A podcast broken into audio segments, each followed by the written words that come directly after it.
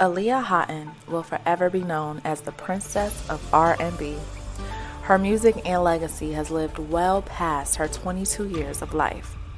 The mystery of her life and tragic death is still one being discussed and examined, maybe even more so today. Recently, Lifetime Network released the final chapters of Surviving R. Kelly, a docu-series following the former superstar's path that led him to currently serving time in federal prison. Although Aaliyah and R. Kelly's former inappropriate relationship is no secret to the public today, the Lifetime docu-series revealed some new information about the artist's former relationship.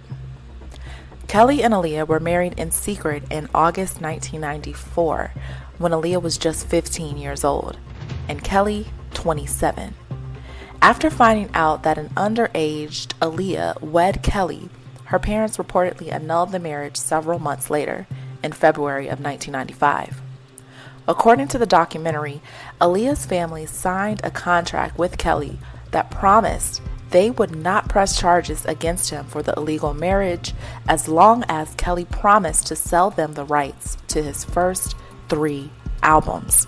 As the years pass and more details come out, it seems like Aaliyah's past was far more gruesome than everyone may have thought. The Lifetime docuseries also claimed Kelly was violent with Aaliyah on top of their illegal sexual relationship.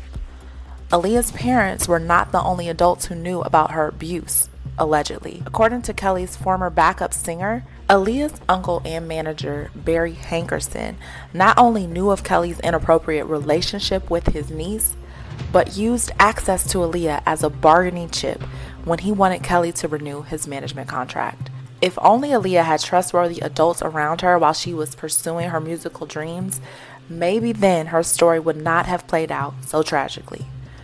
Despite the controversy and negative press, Aaliyah's angelic voice and magnetic aura will continue to be beloved by millions of her fans all over the world.